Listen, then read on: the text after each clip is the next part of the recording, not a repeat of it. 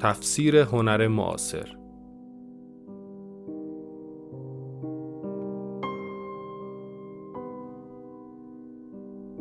مدرس دکتر امیر نصری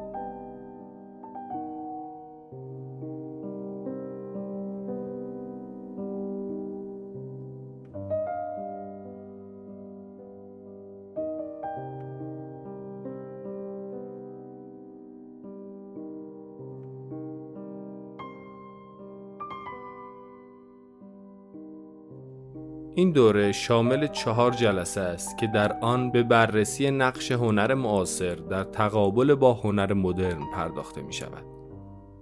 در این دوره تاکید بر میراث مارسل دوشان است و میراث وی در هنرمندانی نظیر یوزف بویس، سیندی شرمن و مارینا آبراموویچ بررسی می شود. مباحث اصلی این دوره نقش معلف، ماده اثر هنری، بدن، مفهوم کیچ و سوبژکتیویسم است که در آثار هنرمندان فوق ذکر مورد تحلیل و بررسی قرار می گیرد.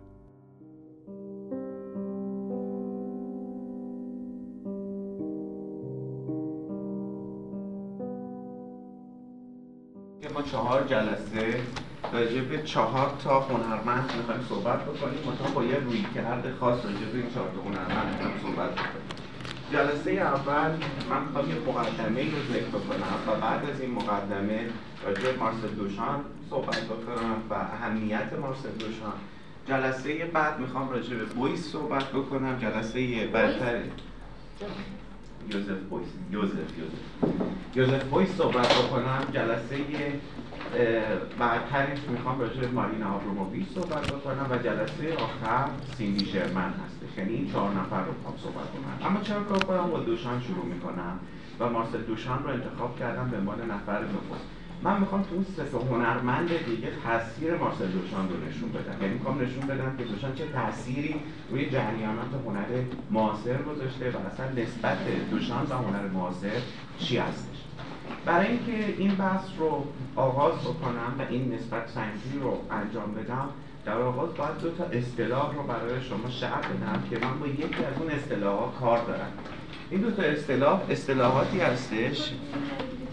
بله این دو تا اصطلاح اصطلاحاتی هستش که دو تا اصطلاح فلسفه اخلاقه.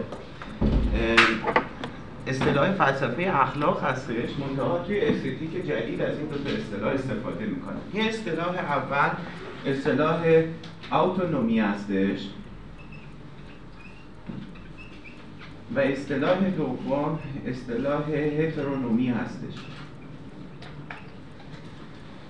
ببینید اتونومی و هترونومی دو تا اصطلاحی هستش که کانت برای نخستین بار استفاده کرده توی نه بحث استتیکش بلکه در نقد دوم کانت این بحث رو می‌بینیم. یعنی نقد دوم کانت نقد عقل عملی هستش که در مورد فلسفه اخلاقه و کانت در اونجا که در خصوص فلسفه اخلاق صحبت می‌کنه بحثش اصلا این هستش که ما هنگامی که به احکام اخلاقی می‌پردازیم اخلاق احکام اخلاقی باید احکام اتونومی باشن نه احکام هترونومی. اتونومی رو من ترجمه می‌کنم به خود آینی انواع اقسام ترجمه ها وجود داره و هترونومی رو ترجمه می‌کنن به دگر آینی خود آینی در اخلاق به این معنا بودش که ما هنگامی که راجع به یک حکم اخلاقی صحبت می‌کنیم هنگامی که راجع به یک مسئله اخلاقی صحبت می‌کنیم در خصوص اون مسئله اخلاقی باید بگیم که اون مسئله اخلاقی فی نفسه اهمیت داره و خودش به خودی خود یه حکم اخلاقی هستش. یعنی اگر چیزی خیر هستش اگر چیزی اخلاقی هستش به خاطر خودش هستش. در صورتی که هترونومی به خاطر یه چیز دیگر هستش یعنی به خاطر یه امر دیگر یا یک امر متفاوت یعنی یه امر بیرون از خودش. بنابراین در اینجا خود قانونگذاری رو داریم در اینجا دیگر قانونگذاری رو داریم یا قانونگذاری که به واسطه یک چیز دیگه ایجاد میشه.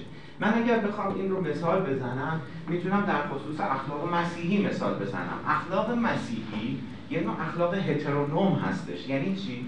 یعنی یک اخلاق دگر آین هستش. یعنی ما هنگامی که فعل اخلاقی رو انجام میدیم فعل اخلاقی رو به خاطر چیزی انجام میدیم. که اون پاداش و جزا هستش. بنابراین یک چیز دیگه ای وجود داره که اون چیز دیگه می‌تونه چیکار بکنه؟ اون چیز دیگه می‌تونه برای ما قانون گذاری بکنه. اون چیز دیگه می‌تونه برای ما حجیت به نوعی اخلاق رو مشخص بکنه. اون جمله مشهور داستایوفسکی رو اگر مد نظر داشته باشید که میگه اگه خدا نباشد هر کاری مجازه است یعنی اون خدا میشه زامن اخلاقیات خدا میشه اون دگر قانون گذار یعنی اون چیزی که برای ما می‌خواد قانون گذاری بکنه برای فعل اخلاقی بنابراین در اونجا ما یک نسبتی رو با یک امر بیرونی داریم.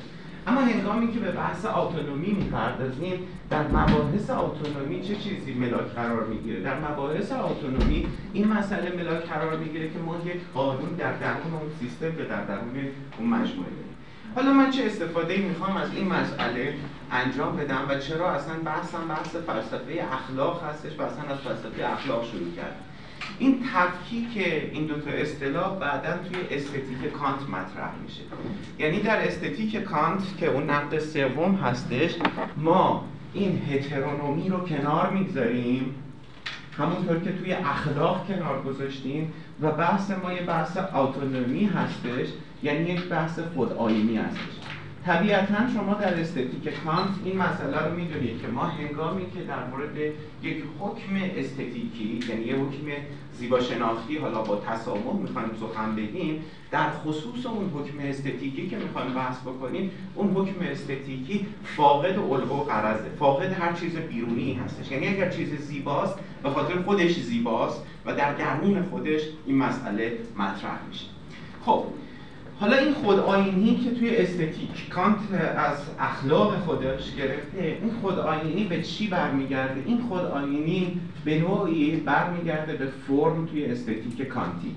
یعنی هنگامی که با استتیک کانتی سر و کار داریم بحث ما در اینجا بحث چی هستش؟ بحث فرم هستش.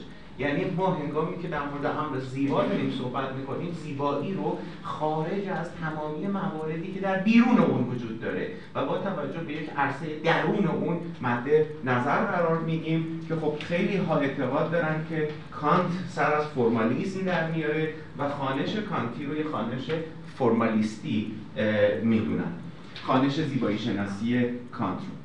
از جمله کسانی که این خوانش فرمالیستی رو از کانت داره که من داخل پرانتز بگم که این یه نظر هستش و خب عده‌ای هستن که اصلا خوانش فرمالیستی از کانت ندارن. اما کسایی که خوانش فرمالیستی از کانت دارن یکی از اونها گرینبرگ هستش که ما الان باش کار داریم کلمنت گرینبرگ و دیگری آدورنو هستش که چون این خانشی رو از کانت داره. اما کسانی که خانش غیر فرمالیستی دارن یعنی اون خانش نان فرمالیستیک از کانت وجود داره اونها می‌تونیم مثال بارزش رو گادامر بگیم و آرتور دانتو. که من خب طبیعتا با سه تای این افراد کاری ندارم و الان فقط با گرینبرگ کار دارم. یعنی نگاهی که گرینبرگ داره. خب گرینبرگ چی کار می‌کنه؟ گرینبرگ این بحث اتونومی رو از کانت می‌گیره این بحث اتونومی رو از کانت که گرفت وارد چی می‌کنه؟ این بحث اتونومی رو که از کانت گرفت وارد این می‌کنه که یک مبنای نظری برای هنر مدرنیستی شکل بده. یعنی اون مقاله مشهور کلمنت گرینبرگ نقاشی مدرنیزم دقیقا نکتهش روی چی هستش؟ دقیقا نکتهش روی این هستش که ما با یک خدایینی سر و کار داریم و این خدایینی هستش که ملاک قرار می‌گیره و این خدایینی هستش که باید در اینجا مد نظر باشه بنابراین هنر مدرنیستی و بعد از اون جریان هنر مدرن خواست از خواستگاه اولیش رو اگر در نظر بگیریم حالا خواستگاه اولیه هنر مدرن می‌تونه مانه باشه یا می‌تونه سزان باشه یا می‌تونه جریان فوبیستا باشه؟ مثلا کاری ندارم. هر کدوم رو که در نظر بگیریم یعنی از اون ابتداش تا اون انتهاش که کجا هستش تا اون انتهاش که جریان اکسپرسیونیزم انتظایی هستش شما یک سیری رو ملاحظه می‌کنید که اون سیره به جانب چی هستش؟ سیر به جانب بحث autonomy هستش. سیر به جانب بحث خودآینی هستش و ما با خودآینی هستش که در اونجا سر و کار داریم. یعنی هنر مدرن رو اگر از شروعش در نظر بگیریم عناصر فیگوراتیو توش می‌بینیم و هنگامی که به مرحله پایانی هنر مدرن می‌رسیم می‌بینیم که هنر مدرن یک هنر آبستره‌ست چرا آبسترست؟ به این خاطر که خود آینه تو هنر آبسترکت دیگه شما تو هنر انتظایی دیگه شما به دنبال یک چیز خارج نیستین. بلکه هر چیزی که وجود داره درون اون اثر معنا پیدا می‌کنه. من دو تا مثال می‌تونم بزنم. یه مثال هم می‌تونه رودکو باشه یک مثال هم می‌تونه پالاک باشه. هر کدومو که در نظر بگیرید. خب؟ حالا بیاید یک نقاشی رودکو و پالاک رو مقایسه بکنید با یک کار از کوربه. خب کار کوربه چی هستش؟ کار کوربه کاری هستش که ناظر به یک عالم واقع هستش کار کوربه یک امر فکچوال یعنی ناظر به واقع رو داره بازنمایی می‌کنه. بنابراین کار کوربه یک کار هترونوم هستش یعنی یک قانونی رو از بیرون داره می‌گیره و وارد اثر هنری می‌کنه وارد ابژه هنری می‌کنه. در حالی که کار رودکو میاد چه کار می‌کنه؟ کار رودکو یک کار خودقانونگذار هستش و یک کاری هستش که خودش قوانین خودش رو تعین میبخشه. بنابراین ما هنگامی که راجع به هنر آبستره صحبت می‌کنیم که این هنر آبستره رو می‌تونید مثلا از کار مالویچ بگیرید اون مربع سیاه مالویچ بگیرید تا برسید به کارهای رودکو اون چیزی که وجود داره تبیینی که براش وجود داره این هستش که این هنر به فرم داره توجه می‌کنه به این بحث اتونومی توجه می‌کنه یا به تعبیر کلمنت گرینبرگ به اون فلتنس تاکید داره یعنی به اون سطح نقاشی. یعنی نقاشی به جای اینکه به عالم خارج بخواد تاکید داشته باشه بر مدیوم خودش تاکید داره. بر رسانه خودش ترکیب داره. یعنی اون سطح چی؟ اون سطح تخت و اون سطح دو بودی که ما با اون سطح تخت با اون سطح دو بودی مواجه هستیم. بنابراین نکته که در اینجا وجود داره و باید بهش تاکید بکنیم این هستش که جریان هنر مدرن جریانی هستش که همش داره ما رو برمیگردونه. زیر مجموعه یک پارادایم یا زیر مجموعه یک سرمشق یا زیر مجموعه یک الگویی به نام اتونومی یعنی اینکه هنر مدرن هنری هستش که خود قانونگذار هستش. به این خاطر در هنر مدرن شما یه ژانری رو دارید به نام مثلا نقاشی که این نقاشی ثابت میمونه دیگه. یعنی از نقاشی قارها اگر در نظر بگیرید تا مثلا کار پالاک و رودکو باز اینا رو بهش میگیم نقاشی. چون یه قانونی وجود داره. حالا ممکنه که در محتواش تغییر بکنه. حالا ممکنه که در شیوه بازنماییش تغییر بکنه. حالا ممکنه که در روی کردهاش تغییراتی داشته باشه. اما مسئله اصلی این هستش که به اون اصل خودش پایبند میمونه و خب طبیعتا هر اندازه که ما جلوتر میریم توی جریان هنر مدرن می‌بینیم که هنر می‌خواد برای خودش قانونگذاری بکنه برای خودش یک آین ویژه داشته باشه برای خودش یک مسئله خاص داشته باشه. خب حالا نکته ای که در اینجا وجود داره این هستش که جریان هنر معاصر چی هستش؟ جریان هنر معاصر دقیقا نقطه مقابل این هنر اتونوم هستش. یعنی در هنر معاصر ما با یک هترونومی روبرو هستیم. هترونومی یعنی اینکه ما به جای اینکه برگردیم به خودقانونگذاری اثر هنری توجه بکنیم به قوانینی توجه داریم که بیرون از اثر هنری هستش. به اموری توجه داریم که خارج از اثر هنری برای ما مطرح هستش. بنابراین هنر همیشه نسبت پیدا می‌کنه با چیزهایی با عناصری با معلفه هایی که معلفه های غیر فرمال هستن. یعنی اون فرم درونی اثر رو در نظر بگیری تو هنر مدرن. حالا تو هنر معاصر ما می‌بینیم که با چیزایی سر و کار داریم که غیر فرمال هستن. یعنی چیزایی که بیرون از اون فرم درونی اثر هستن. بنابراین هنگامی که ما می‌خوایم به چیزی به نام ابژه هنری بپردازیم هنگامی که می‌خوایم به یک اثر هنری بپردازیم که این اصطلاح ابژه رو من به کار می‌برم معادل اثر به کار می‌برم تو کل این تر منتها مسئله اصلی من این هستش که وقتی ما میگیم اثر الزاما یه چیز مادی رو مد نظر داریم. اما وقتی میگیم ابژه ما یک متعلق یا یه چیزی که بیرون از ماست رو در نظر داریم. حالا ممکنه غیر مادی باشه. یعنی مثلا ممکنه یه قطعه موسیقی باشه. مثلا کار جان کیج 4 دقیقه و 33 ثانیه سکوت.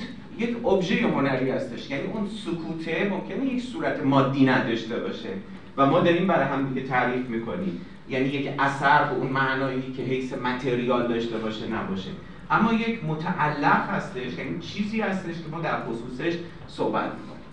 حالا این artistic object یا این ابژه هنری که در اینجا وجود داره می‌خوایم ببینیم که این ابژه هنری چه اتفاقی براش میفته ببینید اگر ابژه هنری رو از منظر جریان هنر مدرن مورد بررسی قرار بدیم تقدیر ابژه هنری همون خود آینی هستش و نهایت نهایتی که ابژه هنری بهش می‌رسه abstraction هستش یا به نوعی انتزاع هستش. خب؟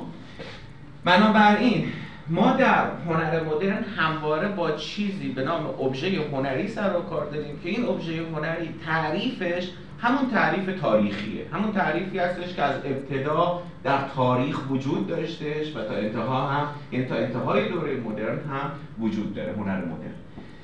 به خاطر و نهایتش این هستش که به اون اصل اتونومی می‌رسه. اما هنگامی که با هترونومی سر و کار داریم هترونومی چی هستش؟ هترونومی تعریف ابژه هنری رو عوض می‌کنه.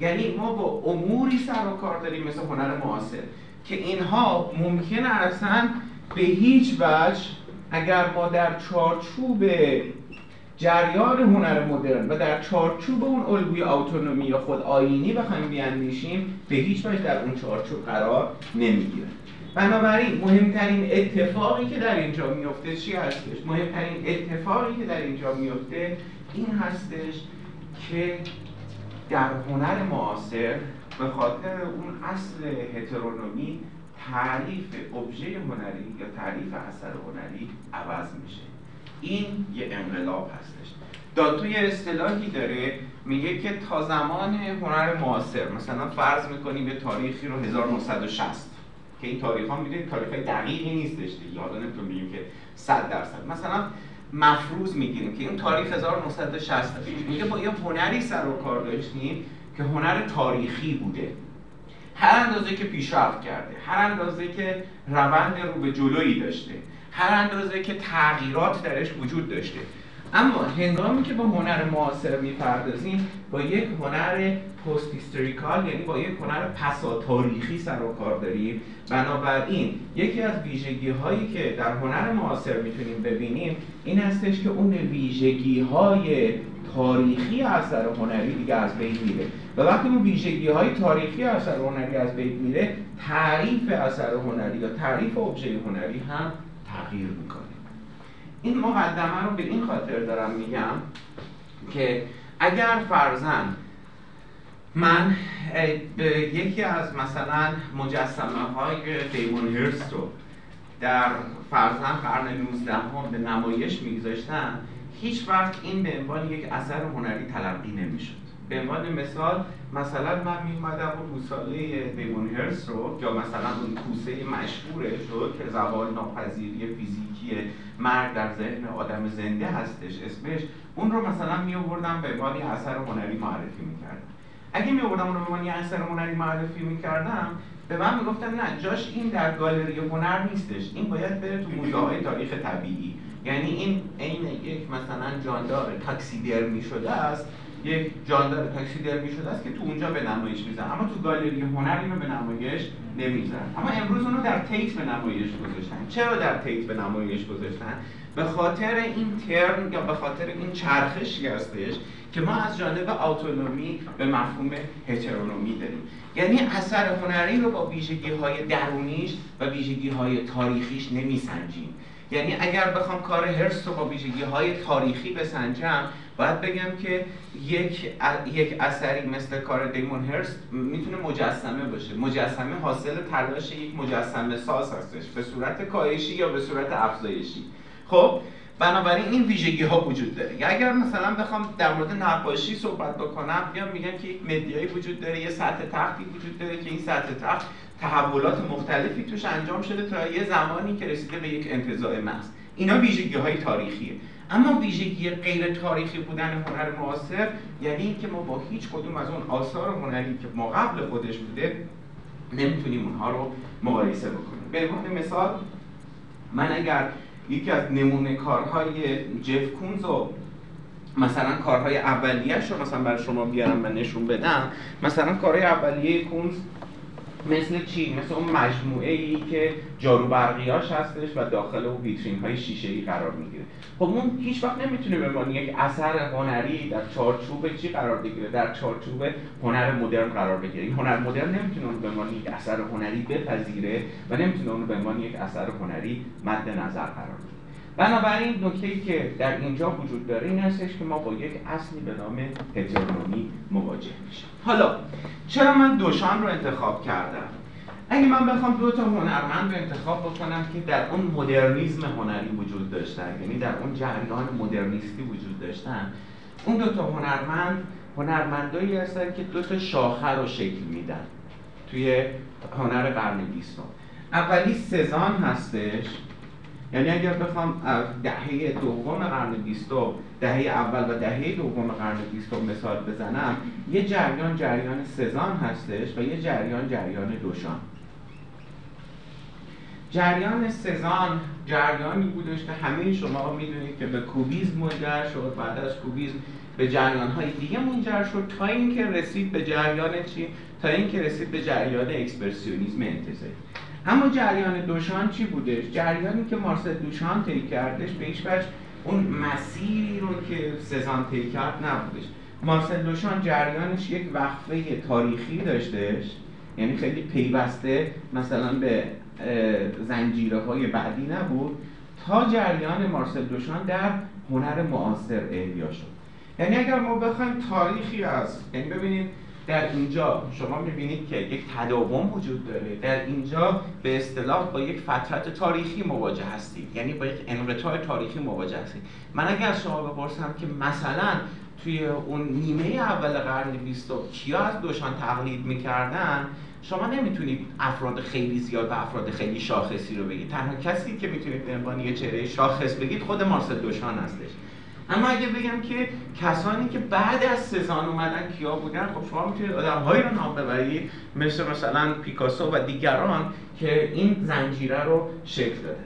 بنابراین من فکر می‌کنم این دوتا شاخه دو تا شاخه ای هستن که ما اولی رو کنار می‌ذاریم تو کل این و به دومی یعنی مارسل دوشان می‌پردازیم و می‌خوایم نشون بدیم که هنر معاصر با مارسل دوشان آغاز شد. یعنی کسی که هنر معاصر باش آغاز شد دوشان بودش. به این خاطر من برای شما گفتم که وقتی ما به معلفه های تاریخی نگاه می‌کنیم یعنی تاریخ رو از حیث کرونولوژیک صرف یعنی از حیث گاه شماری صرف که اتفاقات پشت سر هم قرار می‌گیرن نگاه می‌کنیم بهش نگاه تاریخی ما همیشه ما میگیم که مثلا هنر معاصر از 1960 شروع شده و همه شما کتابهایی دیدید که هنر پس از 1960 هنر بعد از جریان اکسپرسیونیزم انتزاعی هنر با جریان پاپ آرت یعنی اون هنری که با پاپ آرت شروع میشه. اما اتفاقی که میفته این هستش که ریشه همه اینها رو در دستاوردهای مارسل دوشان می‌تونیم ببینیم و تو کل این چهار جلسه تلاشم بر این هستش که نشون بدم که دستاورد مهم مارسل دوشان در قرن بیستم این بودش که تعریف ابژه هنری رو عوض کردش. یعنی ما با یک اصطلاحی مواجه هستیم به نام اصطلاح ترم یا اصطلاح چرخش. اصطلاح چرخش چه اصطلاحی هستش؟ اصطلاح چرخش یک اصطلاح کاملا علمیه. اصطلاح چرخش رو اولین بار شما کجا می‌بینید؟ توی علم نجوم می‌بینید. یعنی ما میگیم چرخش کوپرنیکی. چرخش کوپرنیکی یعنی چی؟ یعنی کوپرنیک اومد تمامی اون تصوراتی که ما در خصوص کیهان شناسی داشتیم تمام اون تصورات رو تغییر داد. تمام اون تصورات رو به نوعی عوض کردش و ما با یک تصور کاملا جدید مواجه شدیم. یعنی ما متوجه شدیم که مرکز عالم نیستیم. و همه عالم به دور ما نمیچرخه. بلکه ما یکی از اون چیزایی هستیم که به دور یک مرکز دیگه میچرخیم. این یه چرخشه. داروین یه چرخش داشتش. فرنیناندو سوسور یه چرخش داشت توی زبان شناسی خب این چرخش های مختلفی بود که تو تاریخ وجود داشت. و با مارسل دوشان یک چرخشی شکل می‌گیره که اون چرخش در ابژه هنری هستش و ما با یک ابژه هنری ابژه هنری دیگه اون تعریف گذشته رو نداره یعنی اینکه ما اگر می‌خوایم راجع به هنر معاصر صحبت بکنیم در خصوص هنر معاصر با یه ابژه ها و یه آثاری سر و کار داریم که به هیچ وجه این آثار از سنخ آثار گذشته نبودن از سنخ آثار ما قبل خودشون نبودن. به این خاطر ما ممکنه که بریم در یک نمایشگاه و ببینیم که در اون نمایشگاه مجموعه از لباسهای کهنه روی هم ریخته شده باشه یا بریم در یک نمایشگاه ببینیم که مجموعی از اشیایی که توی مترو جا مونده اونجا چیدن و به عنوان هنر دارن ارائهش می‌کنن. یا بریم در یک نمایشگاه و ببینیم که در این نمایشگاه فضولات انسانی رو به عنوان اثر هنری چیکار می‌کنن؟ فضولات انسانی رو به عنوان اثر هنری معرفی می‌کنن. هیچ کدوم از اینها در اون تعریف اتونومی نمی بلکه در تعریف هترونومی می و تعریف هترونومی از ابژه هنری یعنی اینکه ما هنگامی که با ابژه هنری مواجه هستیم ابژه هنری همباره وابسته به چیزی بیرون از خودش هستش. و اون امر بیرون از ابژه هنری چی هستش؟ اون امر بیرون از ابژه هنری این هستش که ابژه هنری امری است که تفسیر پذیره یعنی ما با ملاک تفسیر پذیری سر و کار داریم. من وقتی که یک کار از ماتیس رو می‌بینم وقتی که یک کار از کانینسکی رو می‌بینم وقتی که یک کار از موندریان رو می‌بینم می‌تونم رها از تفسیری که داشته باشم از این یک حز بسر ببرم و بر پایی اون حز بسر هم بگم این اثر هنری هستش به خاطر ملاکایی که وجود داره. اما هنگامی که با یک کار از مارسل دوشان روبرو میشم من نمی‌تونم. بر پایه اون نگاهی که من به اثر دارم چی هستش؟ بر پایه اون نگاهی که به اثر دارم بیام بگم که این اثر چی هستش؟ یک اثر هنری هستش. تعبیری که مارسل دوشان براش به کار می‌بره میگه که پایان هنر رتینال. تعبیر رتینال رو به کار رتینال رو که فارسی کمی سخت میشه ترجمهش کردش به اون معنایی که هستش. رتینال یعنی شبکی شبکیه ای یعنی اون شبکیه چشم. حالا هنر رتینال چی هستش؟ هنر رتینال هنری هستش که یک حز بسر برای شما ایجاد می‌کنه. هنر رتینال هنری هستش که شما محزوز میشید ازش. مثلا مثالی که دوشان می‌زنه مثال کربه است خب؟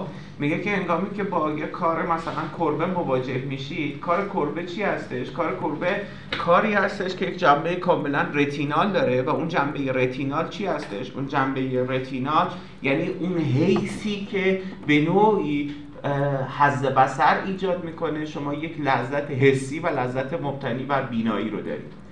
حالا شما بیایید یه کار از مارسل دوشان که اون کار مشهور و اون چیزی که اسطوره مارسل دوشان رو شکل داده یعنی اون چشمه یا فواره یا اون فانتین مارسل دوشان رو در نظر بگیرید. وقتی با اون مواجه میشید شما هیچ حز بسری ندارید. بلکه شما ناگزیرید برای اینکه بگید این یه اثر هنری هستش اینو تفسیر بکنید. یعنی کاری که امروز من می‌خوام انجام بدم. من امروز می‌خوام بگم که چرا چشمه مارسل دوشان مهم هستش؟ چشمه مارسل دوشان بر پایه کسی که اون رو می‌بینه اصلا هیچ اهمیتی نداره. بارها و بارها آدم های زیادی از شما پرسیدن این یعنی چی؟ همین که می‌پرسن یعنی چی؟ یعنی اینکه ما بر پایه ویژگی های ظاهری بر پایه ویژگی های سوری اون نمی‌تونیم در خصوص اون اثر قضاوت بکنیم بلکه ما دنبال این هستیم که تو اون کار رو برای ما تفسیر بکنیم بنابراین هنری که آبشخورشون هترونومی هستش هنری که آبشخورش اون دگر آینی هستش هنری هستش که باز میگرده به چی؟ هنری هستش که ما رو باز میگردونه به یک فرایندی به نام فرایند تفسیر. و همیشه یک کنش تفسیری رو باید با خودش داشته باشه. به این خاطر هستش که امروز توی نمایشگاه ها استیتمنت خیلی اهمیت پیدا می‌کنه. به این خاطر امروز تفسیر آثار هنری اهمیت پیدا می‌کنه. به این خاطر هستش که امروز ما هنگامی که راجع به ابژه هنری صحبت می‌کنیم در خصوص ابژه هنری چی میگیم؟ در خصوص ابژه هنری این مسئله رو میگیم که ابژه هنری یعنی یک معنایی که تجسم یافته. عبارتی که آرتور دانتو به کار بره یعنی معنایی که تجسم یافته. معنای مجسم یعنی چی؟ معنای مجسم یعنی اینکه ما این صورت تجسم یافته. این صورتی که ما الان باش مواجه هستیم نیازمند هستیم که این صورت رو تفسیر بکنیم و نیازمند هستیم که در خصوص این اثر بحث بکنیم. بنابراین وقتی که ابژه هنری تبدیل میشه به یک ابژه تفسیری تبدیل میشه به یک معنایی که تجسم یافته. دیگه بسیاری از مفاهیمی که در هنر مدرن ما با اون مفاهیم سر و کار داشتیم اون مفاهیم بیمعنا میشه. هنگامی که ما زیر مجموعه این مفهوم قرار می‌گیریم. یکی از اون مفاهیمی که بیمعنا میشه در اثر هنری originality اثر هنری هستش. یعنی اینکه شما در هنر مدرن همواره با یک ملاکی سر و کار داشتید و اون ملاک به شما میگفتش که اثر هنری باید اوریجینال باشه. یعنی اثر پیکاسو اوریجینال بود و اثر مقلدان پیکاسو اوریجینال نبود به این خاطر نموندن. شما اگه نقاشان کوبیست رو نگاه بکنید فقط یک دوره تاریخ کوبیسم اگه نگاه بکنید ببینید که شما چند تا نقاش رو می‌شناسید به عنوان نقاش برجسته کوبیست. خب؟ پیکاسو رو می‌شناسید براک رو می‌شناسید لژر رو می‌شناسید. اما شما می‌بینید که یه خیل انبوهی وجود دارن که اون خیل انبوه به خاطر اینکه کاراشون originality نداشتهش به خاطر اینکه این ملاک originality حاکم نبود در خصوص اونها اونها کنار زده شده. و originality به چه معنا بود؟ originality به معنای unique بودن اثر بود. به معنای یکه بودن اثر بود. به معنای این بودش که ما با یک اثری سر و کار داشته باشیم که این یک اثر واحدی باشه یک اثر کاملا مشخصی باشه یک اثر کاملا معینی باشه که حاصل خلاقیت اون هنرمند هستش و اون هنرمند از ابتدا تا انتها اون رو ساخته باشه.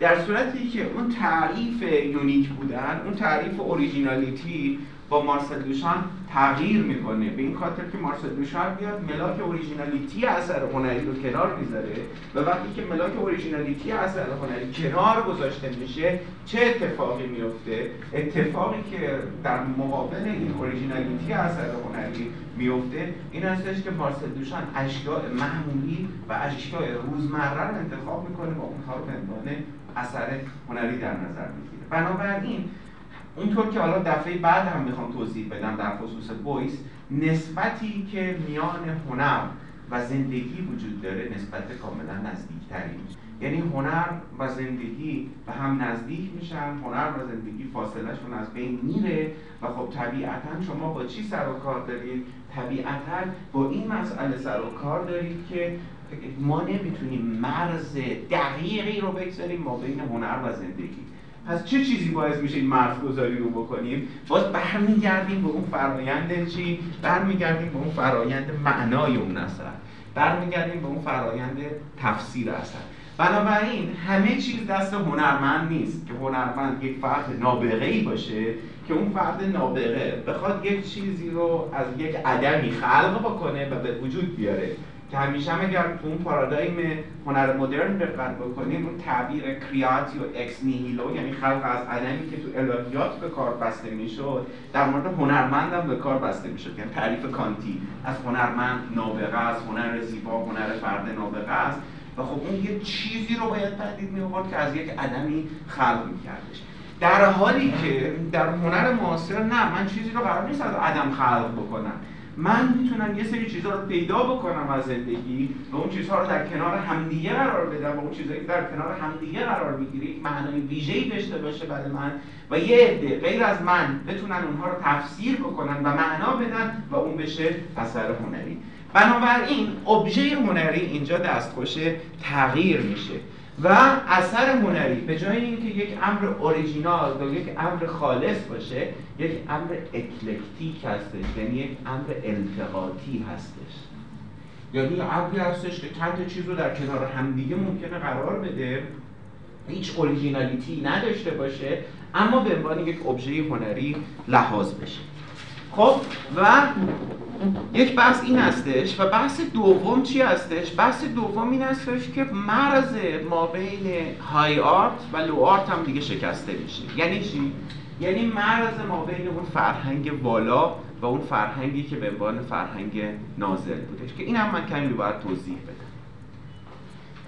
در نقد اجتماعی هنر در خصوص هنر مدرن وقتی صحبت میشه و در خصوص استتیک مدرن وقتی صحبت میشه در خصوص استتیک مدرن یک چیزی رو میگن. میگن که استتیک مدرن حاصل ذوق بورژوازیه.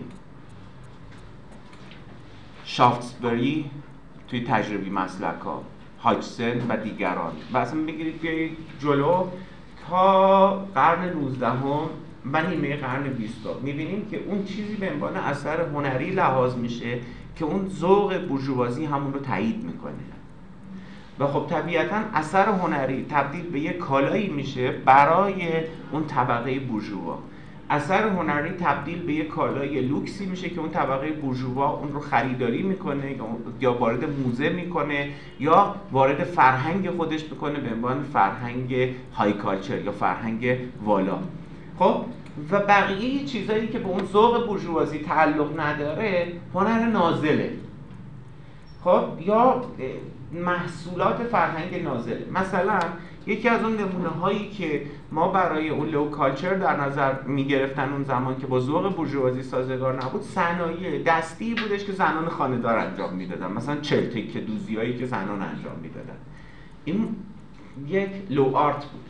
موسیقی سیاهپوستان یه low art بود.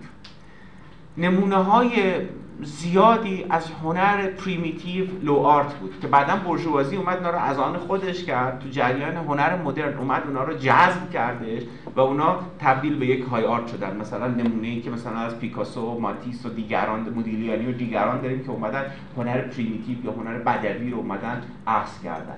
یا مثلا هنر افراد مجنون یه لو آرت بودش که بعدا دوبوفه و دیگران اومدن اون رو عکس کردن و اون رو به عنوان یک هنر های کالچر در نظر گرفتن. اتفاقی که در اینجا میفته این هستش که در هنر مدرنیستی و در جریان هنر مدرن مسئله این هستش که ابژه هنری وابسته به اون فرهنگ بالاست. در حالی که در تحولی که در چرخشی که از هنر مدرن به هنر معاصر مطرح میشه این هستش که ما اون مرز رو دیگه برمیداریم. اون مرز بندی رو دقیقا دوشان برداشته.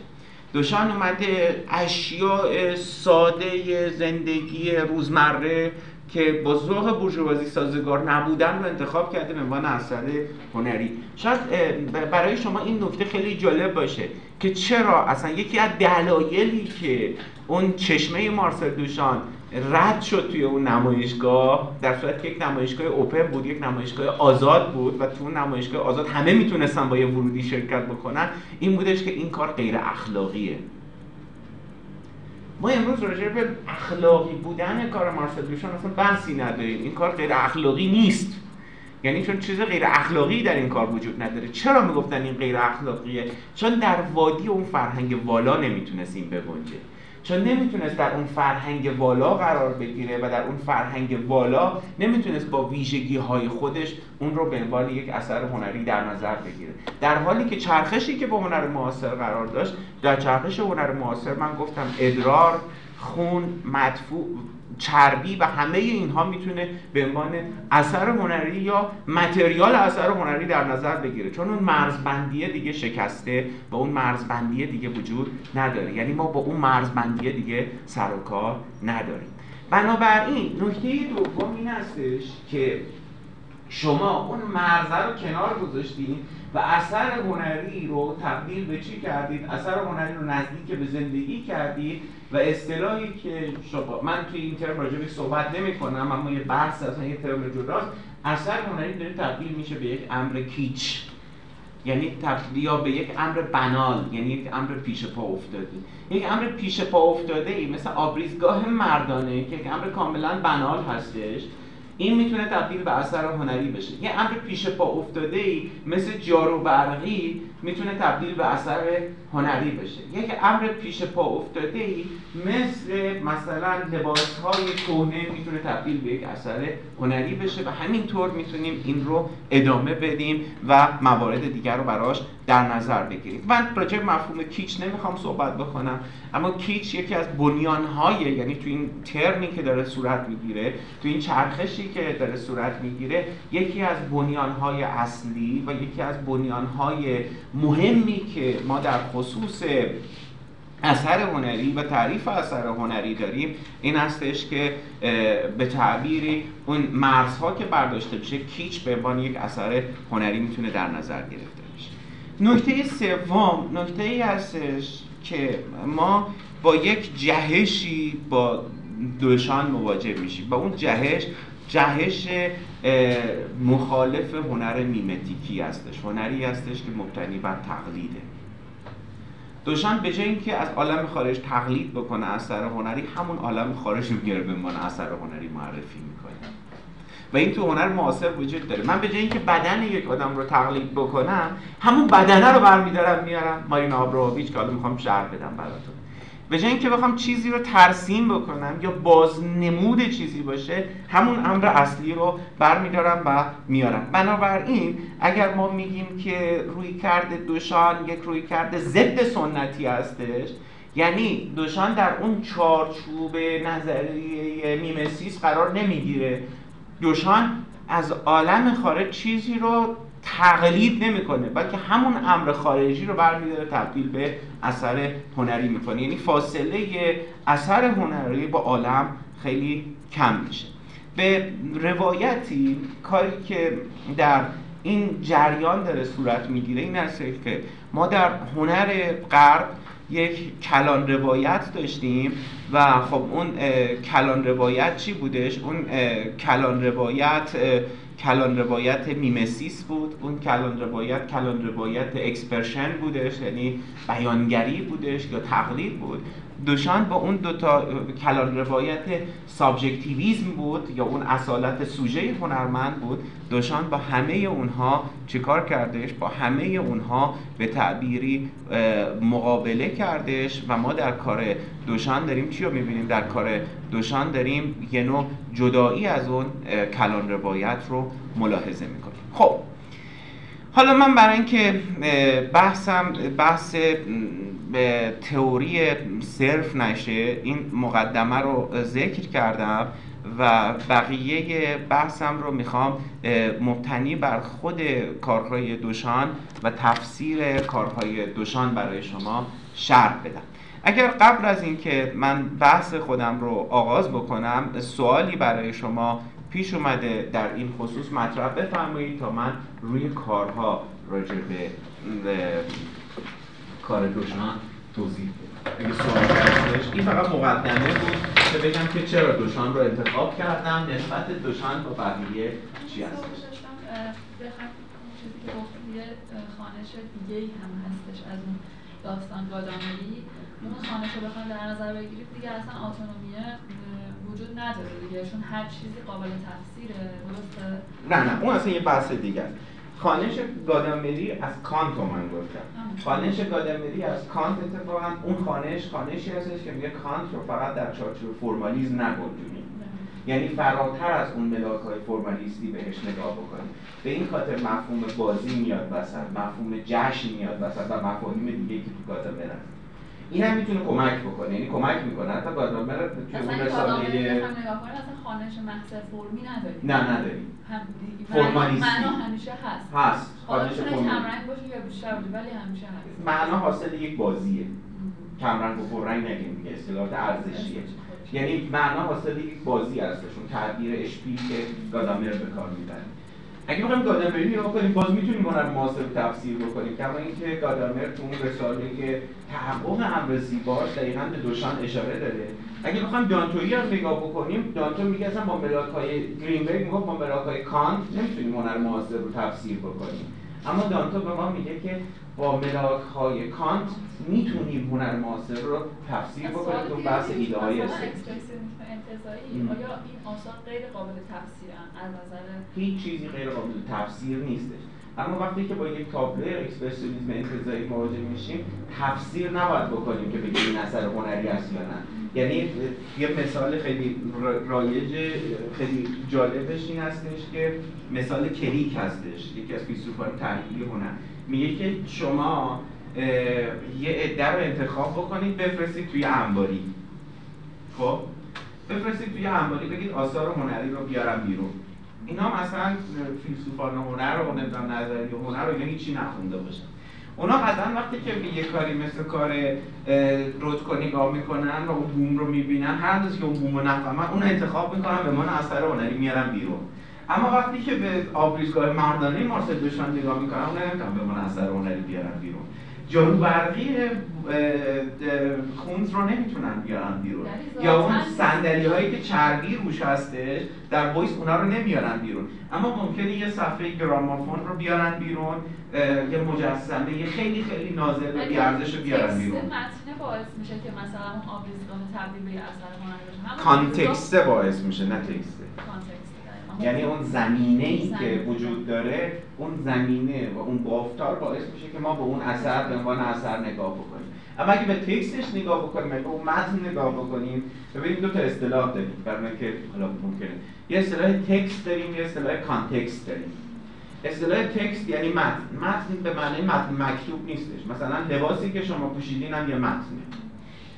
یه قطعه موسیقی هم یک متنه یه بیلبورد تبلیغاتی هم یه متنه این دو تا تابلو نقاشی که اینجا هستن یه متن هستن. خب اینو بهش میگه متن. اما یه متن در یک چارچوبی وجود داره به نام context. context چی هستش؟ کانتکست زمینه اون متن هستش بستر اون متن هستش که اون بستر می‌تونه بستر فرهنگی باشه می‌تونه بستر سیاسی باشه می‌تونه بستر اجتماعی باشه می‌تونه بستر دینی باشه و و و بسترهای دیگه. ما وقتی که بخوایم خیلی تکستوال برخورد بکنیم من اگه بخوام خیلی تکستوال برخورد بکنم این اثر رو به عنوان یک اثر هنری انتخاب نمی کنم اما هنگامی که بخوام زمین متن بر زمین محور برخورد بکنم یعنی کانتکستوال برخورد بکنم یعنی بافتاری برخورد بکنم خب طبیعتا این توی یه کانتکسی اثر هنری هستش توی یه context ی اثر هنری نیستش. اگر این در نیمه قرن 19 هم پدید می اومد یعنی در نیمه دوم قرن 19 هم پدید می اومد با جریان امپرسیونیستا و بعد از اون پست امپرسیونیستا به هیچ وجه یک اثر هنری تلقی نمیشه چون اون context اینو نمیپذیرفت به عنوان اثر هنری. خب اما وقتی این در نیمه دهه دوم قرن بیستم پدید میاد. در دهه دوم قرن بیستم چه اتفاقی میفته در دهه دوم قرن بیستم یک context ی وجود داره به نام context دادایستی و تجربه دادایستی و خب توی اون context این می‌تونه معنا پیدا بکنه. خب یعنی این الان می‌تونه این معنای خودش رو داشته باشه. بنابراین اون چیزی که در مورد آثار هنری میگن این هستش که هر اثر هنری به ذات اثر هنری نیست. بلکه ما باید ببینیم که اون ابژه هنری در چه context ی قرار می‌گیره و در چه context ی ما اون رو به عنوان اثر هنری لحاظ می‌کنیم و در اون context اون رو مورد تفسیر قرار میدیم. بنابراین نکته ای که در اینجا وجود داره این هستش که من کار سزان رو می‌تونم کاملا فرمالیستی تفسیر بکنم. کار سزان رو می‌تونم کاملا فرمالیستی مورد خوانش قرار بدم. اما کار مارسل دوشان رو نمی‌تونم فرمالیستی مورد تفسیر قرار بدم. می‌تونم تفسیرهای فرمالیستی ازش داشته باشم اما اگر فقط به اون ملاک های فرمالیستی پایدار بمونم اگر فقط من خودم رو معطوف بکنم به اون ملاک های فرمالیستی اون وقت هستش که اصلا معنای اصلی کار دوشان از بین میره و معنای اصلی کار دوشان به نوعی چی میشه؟ معنای اصلی کار دوشان به نوعی محو میشه از کارش. من الان می‌خوام این کار رو تعلیل بکنم برای شما. شما این کار رو زمینش رو می‌دونید چی هستش. یعنی خب همه شما ها آشنا هستید که پارسل دوشان اومدش یک اثر حاضر آماده رو چیکار کرد؟ یه اثر حاضر آماده یعنی ردیمید رو اومد از یک فروشگاه وسایل ساختمانی خرید. اصطلاح ردیمید هم اصطلاح جالبی هستش اصطلاح ردیمید اولین بار از لباس فروشی اومده. چرا؟ از اینکه مارسل دوشان رفتش یه مغازه رو دید کت ردیمید دارن. یعنی کت دارن که اینا رو دیگه نیازی نیست که سفارش بدیم برامون بریزن. بلکه حاضر آمادن. یه سایزای استانداردی وجود داره که مثلا الان برای ما خیلی مسخره است و خنده‌دار هستش که ما مثلا بریم لباس بدوزیم. خب همیشه ما بر اون سایزی که داریم این لباس می‌خریم دیگه. یعنی ردیمید دیگه برای ما اون معناش رو از دست داده. اما مارسل دیشان دیدش که این نوشته کچلواره یه حاضر آماده داریم. یعنی اینکه دیگه نیازی نیستش که تو بری اونجا اندازه بدن رو بگیرن بعد انتخاب بکنی بعد هزار تا فرایند دیگه اتفاق بیفته بعد لباس تو مثلا بتونی بپوشی. شما میری به یک لباس حاضر آماده می‌خری. بعد این اندیشه ردیمید رو آورد توی هنر و گفتش که اون پراسس یا اون فرایندی که می‌خواد یک اثر هنری شکل بگیره یعنی یه مجسمه رو من بیام یه متریالی انتخاب بکنم و این متریال رو بخوام بر پایه اصولی بسازم بر پایه چارچوب های تغییرش بدم بعد بیام یه چیزایی بهش اضافه بکنم. نیست. من میام یه چیز حاضر آماده رو انتخاب می‌کنم و اون امر حاضر آماده رو به عنوان اثر هنری در نظر می‌گیرم. که خب طبیعتا اون یه کارخونه ای بودش به نام مات یه مغازه ای بود به نام مات و مارسل دوشان با تغییر فقط یک به نوعی حرف که حرف U هستش اینجا امضا کردش و به نوعی این کار رو از آن خودش کردش. یعنی appropriate کردش. appropriation یک اصطلاحی هستش که تو هنر معاصر بارها بارها شما این رو میشنوید. یعنی اینکه یک امری وجود داره و من اون رو از آن خودم می‌کنم. یه امری وجود داره که این امر وجود داشته ما قبلش. اما من میام امضای خودم یا به نوعی نقش خودم یا اثر خودم رو بر روی اون حک می‌کنم. بنابراین کاری که مارسل دوشان انجام داد این بود که برای نخستین بار با انتخاب ردیمیت ها اپروپریشن رو آورد توی هنر. یعنی از آن خودسازی رو آورد توی هنر. یعنی ما با یک آثار هنری مواجه هستیم که از آن ما میشه. یعنی به جای اینکه اون ایندیویدوالیته هنرمند بخواد یه چیزی رو از صفر بسازه و بیاد بالا میاد انتخاب می‌کنه. بنابراین مارسل دوشان با این کار نه تنها اپروپریشن رو آورد وارد هنر کردش یه چیز دیگر هم آورد وارد هنر کرد. و اون اومد تعریف مصنوع بودن اثر هنری رو تغییر داد بعدا در انتهای قرن بیستم شما با نظریه نهادی مواجه میشید که نظریه نهادی یکی از ارکانش که جورج دیکی تعریف می‌کنه این هستش که اثر هنری امر مصنوع باشه. مصنوع بودن تعریفش در طول تاریخ هنر متفاوت هستش تعریفی که تا قبل از مارسل دوشان ما از مصنوع بودن داشتیم مصنوع بودن حاصل یه نوع ساختن بود. حاصل به نوعی یک به تعبیر یونانیان فوئسیس بود. یعنی به نوعی فرایند ساختن رو ما باهاش سر و کار داشتیم. اما با مارسل لوشان چه اتفاقی افتاد؟ با مارسل لوشان اتفاقی که افتاد به جای اینکه ما با یک پویسی سر و کار داشتیم داشته باشیم با یک ساختن سر و کار داشته باشیم با انتخاب سر و کار داشتیم. امر مصنوع می‌تونست امر انتخابی باشه امر گزینشی باشه. همین که مثلا من یه قطعه چوب رو از طبیعت انتخاب بکنم و بیارم توی گالری قرار بدم این میشه مصنوع من.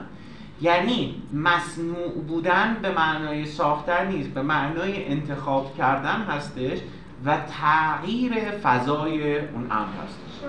به این خاطر مثلا کارهای دیمون هرست اگر توی موزه تاریخ طبیعی قرار بگیره به عنوان یک ابژه موزه‌ای برای بازدید هستش اگر در موزه هنر قرار بگیره به یه ابژه هنری هستش یعنی ما می‌تونیم این دوتا رو با هم تغییر بدیم. بسیاری از هنرمندا هستن که موجودات تاکسیدرمی شده رو حتی موجودات زنده رو اووردن در موزه هنر در موزه موزه های هنری قرار دادن و اون به عنوان اثر اونها در نظر گرفته شده. و این باز شروعش با مارسل دوشان بود. یعنی با این تغییری که توی ساختن و مصنوع بودن شد. مصنوعیت اثر هنری یا مصنوع بودن اثر هنری به این معنا به معنای دوشانی کلمه انتخاب کردن هستش. علاوه بر انتخاب کردن تغییر موضع دادن هستش و تغییر جای اثر هنری هستش که خب دوشان در این کار یک تجربه داداییستی رو مد نظر داشت.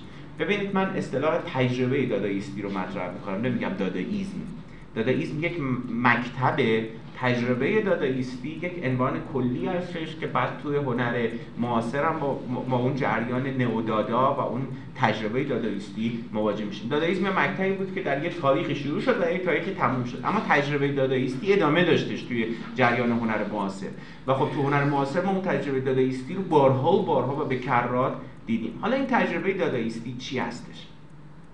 تجربه داداییستی که دوشان مد نظر داشت چی بود؟ تجربه داداییستی که دوشان مد نظر داشت این بودش که مارسل دوشان اومد و خواست یک جریانی رو تغییر بده و اون جریان اقتدار موزه ها بود. یعنی شما با موزه ها مواجه می شدید که موزه ها می‌تونستن مشروعیت داشته باشن. یعنی اون چه که در موزه قرار می گرفت اون چه که در گالری قرار می گرفت مشروعیت بخش بود به چی؟ مشروعیت بخش بود به اون اثر هنری. حالا جریان هنر معاصر خلاف این نیت دوشان رو ثابت کرد که حالا بعدا میگم براتون.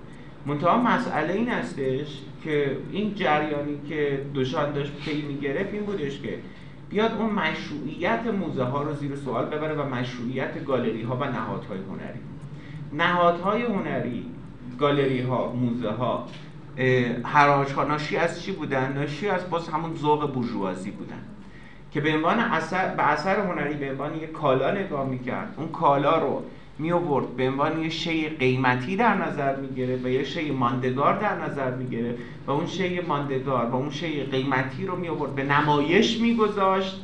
و وقتی که به نمایش گذاشت از این موزه به اون موزه انتقال پیدا می‌کرد و یک ارزش افزوده ای پیدا میکردش. که این ناشی از یک تفکر چی بودش؟ ناشی از یک تفکر مبتنی بر سرمایه بود. یک تفکر مبتنی بر سرمایه‌داری بودش. خب؟ حالا دوشان می‌خواد این رو مورد نقد قرار بده و نقدی که برای این مسئله در نظر می‌گیره چی هستش؟ نقدی که برای این مسئله در نظر می‌گیره این هستش که اون ملاک های تثبیت شده. اون ملاک های ثابت اون ملاک های مشخصی که ما باهاش سر و کار داشتیم اون ملاک های تثبیت شده ثابت و مشخص رو زیر سوال می‌بره. و زیر سوال بردن اون ملاک های ثابت و تثبیت شده چی بوده؟ زیر سوال بردن اون ملاک های ثابت و تثبیت شده این بودش که دوشان اومد. یک نمایشگاهی رو انتخاب کرد که نمایشگاه آزادی بود و توی اون نمایشگاه گفت خب هر چیزی که در موزه قرار بگیره اثر هنریه. پس این آبریزگاه مردانه هم می‌تونه اثر هنری باشه. یعنی روی کردش یک روی کردی بود که یک آیرونی در خودش داشت یک تنز در خودش داشتش. و با این روی کرده آیرونیک اومد به اثر هنری در ابتدا نگاه کردش برای اینکه اون مشروعیت رو از بین ببره. مشروعیت موزه ها بگیم. یعنی اینکه یعنی اینو می‌تونه تبدیل به اثر هنری بکنه. الان هم همینطوره ها. یعنی این کاری که دوشان کرد موفق نبودش. چون که این کار دوشان که الان اینجا می‌بینید گم شد بعدا. بعدا خود همون موزه هایی که دوشان می‌خواست اونا رو زیر سوال ببره همونا اومدن و دوشان خواستن که یه نمونه هایی از این بسازه و توی اون نمونه هایی که از این ساخته اونا رو امضا بکنه و اونها رو بذارن. نمونهش توی پومپیدو نمونهش توی مومای نیویورک نمونهش در جاهای دیگه که ما باهاش سر و کار داریم. خب؟ و نه تنها اون رو در این فضا قرار ندادن بلکه نمونه این کار رو اومدن در چی قرار دادن؟ در ویترین قرار دادن. مثلا وقتی که در مرکز جورج پومپیدو شما با Fountain دوشان مواجه میشید اون رو در یک box plexiglass گذاشتن و همین در box قرار دادن. یعنی این خیلی چیز ارزشمندیه. این چیز خیلی مقدسیه. این چیز خیلی گرون قیمتیه. می‌دونید که برای اولین بار یه مجسمه رو کی داخل ویترین قرار دادن؟ یکی از اون بالرین های دگا بودش. و بعد راجع به این بحث شدش که وقتی چیزی در داخل ویترین قرار می‌گیره یعنی همیشه با شما یک فاصله ای رو داره و یک شأن و یک حاله مقدس بودن رو دارید و ارزشمند بودن رو دارید به اون میبخشید. خب؟ یعنی curator اون نمایشگاه به این مسئله دقت کرده بود که بالرین های دگا رو یکی از اون بالرین ها رو داخل ویترین قرار داده بود. حالا اتفاقی که الان میفته چی هستش؟ اتفاقی که الان میفته توی مرکز جورج پومپیدو اومدن اینو داخل ویترین قرار دادن و چون داخل ویترین قرار داده یعنی curator نمایشگاه اومده داخل ویترین قرار داده یعنی داشته خلاف اون چیزی که دوشان فکر می‌کرده. دوشان می‌خواسته این رو نزدیک بکنه به ما و اون داره اون رو از ما دور می‌کنه. مثل یک شمایل ارزشمند مثل یک تابلو رنسانسی ارزشمند که همیشه یک فاصله ای ما باهاش داریم. مثلا در موزه ها وقتی شما میرید کارهایی که شیشه ندارن و شما نمی‌تونید بهش نزدیک بشین. همیشه یه فاصله ای با کاری که شیشه نداره وجود داره خب؟ یعنی کاری که نمی‌تونن شیشه براش در نظر بگیرن. اما کاری که شیشه داشته باشه می‌تونی خیلی نزدیک بشی. خب حالا دقیقا دوشان میخواستش بدون هیچ گونه شیشه ای ما رو نزدیک بکنه به این کار. نمونه تصویری که من اینجا گذاشتم که این بعدا یه نمایشگاه مرور آثار مارسل دوشان بوده. و بعدا موزه ها اومدن چیکار کردن؟ بعدا موزه ها اومدن این رو داخل ویترین قرار دادن. و همین که داخل ویترین قرار دادن به نوعی چیکار کردن؟ به نوعی باعث شدن که این هم باز در چارچوب اون بورژوازی قرار بگیره. برای این ارزش قائل شدن. و خب اون ارزشی که قائل شد این تبدیل شد به یه تابلو نقاشی. این تبدیل شد مثل یه مجسمه برانگوزی این تبدیل شد مثل یه مجسمه کانووا یا میکلانج یا هر چیز دیگه. خب پس یک هدفی پشت سر این کار دوشان بود و اون هدفی که پشت سر کار دوشان بود بعدا محقق نشد. اما دوشان اومد اون تعریف رو عوض کرد و اون تعریف رو در جریان هنر معاصر ما می‌تونیم ببینیم. بنابراین نکته ای که در اینجا وجود داره این هستش که ما با مارسل دوشان به عبارتی با یک تعریف تکرار می‌کنم جدیدی از ابژه هنری سر و کار داریم که من تلاش می‌کنم در مورد این مسئله کمی صحبت رو ببینید من این دوتا این عکس رو اصلا انتخاب کردم به این خاطر که دوتا عکس در کنار همدیگه هستش. و اینه که حضور هنرمند رو نشون بدن. یعنی چی؟ این عکس اتفاقا خیلی آمدانه گرفته شده. اگر به این عکس سمت راستی نگاه بکنید چیزی که وجود داره این هستش که این عکس عامدانه گرفته شده. دوشان میخواستش که اون اسطوره هنرمند رو از بین ببره. هنرمند همیشه یک اسطوره بود دیگه. هنرمند همیشه یک نابغه بود. آلبرشت دورر رو در نظر بگیرید. self-portrait ی که از خودش در کشیده. self-portrait آلبرشت دورر. دورر تو اون self-portrait خودش جای مسیح قرار داده. یا توی self های دیگه لباس های خیلی گران قیمت پوشیده و جستای خیلی اشرافی گرفته. در صورتی که یک هنرمند جز طبقه چی بود؟ جز طبقه خادمان بودش و دورر می‌خواست خودش رو ببره بالا. یعنی می‌خواست خودش رو تبدیل به یک آدمی بکنه که از اون طبقه بردگان اون طبقه اربابان تعلق بگیره به تعبیر هگلی کلمه. خب یا مثلا ولاسکس چرا لاس منیناس رو کشید؟ به این خاطر که می‌خواست خودش رو از اون مرتبه خادمین یک دربار به یک مرتبه بالاتر ببره و اسطوره هنرمند رو شکل بده. self-portrait روبنس از خودش رو اگر در نظر بگیریم. اینا های خاصی هستن که می‌خوام بگم تو تاریخ وجود دارن. خب نکته ای که در اینجا وجود داره این هستش که شما همیشه با یه اسطوره به نام اسطوره هنرمند سر و کار دارید هنرمندی که امضاش مهم هستش و امضای اون هستش که اثر هنری رو ایجاد می‌کنه. خب؟ دوشان می‌خواست اینو به سخره بگیره. در این کار امضای یک آدم ناشناس وجود داره. در صورتی که می‌دونید که دوشان وقتی که این کار رو ارائه داد دوشان وقتی رفت تو امریکا توی امریکا خیلی مشهورتر از اروپا بود. توی امریکا از دوشان بارها و بارها خواستن که اصلا این همون شیوه فوتوریستی کوبیستی رو ارائه بده و اون تابلوهاش خیلی خریدار داشتش. که یه نمونهش رو می‌خوام نشون بدم. اما دوشان هیچ کدوم اینا رو نپذیرفت و دو تا کار کرد. یکی معلم زبان شد. و دیگری شطرنج بازی می‌کرد. یعنی هیچ وارد میگن ساعتی دو دلار می‌گرفت معلم زبان بود اما حاضر نبود تابلوهاشو بفروشه. یعنی با اون شیوه کار بکنه و اون تابلوها رو بفروشه. چرا؟ چون متوجه شده بود متوجه امضای هنرمند و اسطوره هنرمند شده بود. و این بخش که امضای هنرمند هستش امضای مارسل دوشان نیست. اگر این امضای مارسل دوشان بود باز همون دوره هم این یه کار ارزشمند بوده. اما در اینجا در نمایشگاه رتروسپکتیو مارسل دوشان یا در نمایشگاهی که بعدا مرور آثار مارسل دوشان هستش و دوشان سال خورده رو می‌بینیم دوشان تسلیم این اسطوره هنرمند شده. و خب ما می‌بینیم که هنرمند با اثر خودش تصویر گرفته یعنی این رو من انجام دادم نه مات. یعنی به نوعی دوشان کار خودش رو انجام داده و بعدا توی تصویر آخر امروز هم بهتون این مسئله رو مطرح می‌کنم. بعدا به خودش اسیر اون جریان اما این کار چی داره که اهمیت پیدا کرده؟ و به عبارتی چرا اصلا ما این کار رو به عنوان کار آغازین انتخاب کردیم؟ اینی که الان شما دارید می‌بینید اشاره کردم که این گم شده. خیالتون راحت فقط همین عکس ازش باقی مونده. هر چیز دیگه ای که وجود داره الان توی موزه ها کپی هایی هستش که مارسل دوشان از این انجام داده. خودش انجام داده. خودش انجام داده امضا کرده. یعنی ساختن براش امضا کرده دیگه. این که مثلا خودش ساخته باشه الزاما اما امضاش پاش هستش و همین همین امضای ما هم با 1917 هم پای اون کارا هستش ها. یعنی یه نوع جعلی بودنش رو داره میرسونه دقیقا. اما این کار چرا این کار رو و چرا این عکس خیلی عکس مشهوری هستش؟ این عکس رو می‌دونید که اون عکاس مشهور امریکایی استیگلیتس گرفته. توی این عکس شما چی می‌بینید؟ توی این عکس یه نکته خیلی مهم می‌بینید. زاویه نگاه عکاس به این اثر مثل عکس گرفتن از یک مجسمه واقعیه.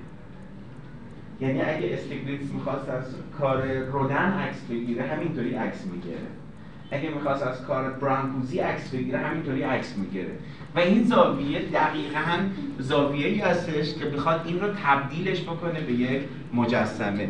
و توی کار قبلی هم بعدا دیدید که مثل مجسمه برای این پایه گذاشتن. یعنی این شده یه مجسمه دیگه. این یعنی یه مجسمه است. در صورتی که دوشان اینو بدون هیچ گونه پایه ای همینطوری فرستاده بود. حتی اگه یه پایم در نظر می‌گرفت براش باز معناش ممکن بود تغییر بکنه. حالا این ما می‌تونیم به یه مجسمه نگاه بکنیم. استیگلیتس به ما میگه که ما وقتی که با مجسمه روبرو هستیم با عکسش داره به ما میگه. میگه وقتی ما با مجسمه روبرو هستیم ما با یه حجم روبرویم خب؟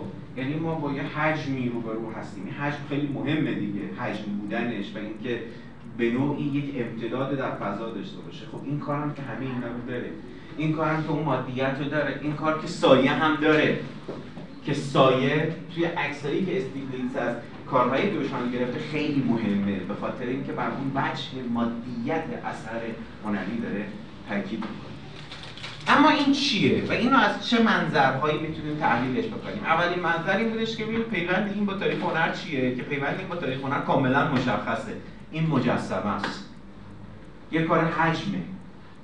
حالا ما چیکار داریم که این حجم خود دوشان ساخته؟ یا دیگری ساخته یا هر کس دیگه ای می‌تونست مثلا این کار رو انجام بده. اما یه حجمه و عکس استیگلیتس داره ما اینو نشون میده. هنرمندم که امضا داره باش. همین امضا هم کفایت می‌کنه. علاوه بر این ما وقتی که با این حجم مواجه میشیم یک چیزی رو می‌بینیم. می‌بینیم که امور پیش پا افتاده و امور معمول چقدر می‌تونن ساختار فرمی و ساختار استتیکی داشته باشن. شما که طراحی صنعتی خوندی خب از این زاویه خیلی بهش نگاه عکاسی هم خیلی مهمه دیگه. عکاسی کاملا بازی رو عوض می‌کنه. خب یعنی این ساختاری که در اینجا وجود داره ساختار واقعا هنری خیلی محکم هستش دیگه. بعدا میگن که بارنت نیومن اومد گفتش که دو تا گروه بودن که خیانت کردن به هنر. یکی دوشارد بودش و یکی هم طراحان باوهاوس بودن. چرا اینا خیانت کردن به هنر؟ اینا اصلا مرز بین ابژه هنری و غیر هنری رو از بین بردن. یعنی ما امروز مثلا میریم توی مثلا محصولات آشپزخونه بخریم بعد مثلا توی طراحی صنعتی کارت چنگال مثلا نگاه می‌کنیم. مثلا می‌بینیم که اینو که زها حدید مثلا طراحی کرده.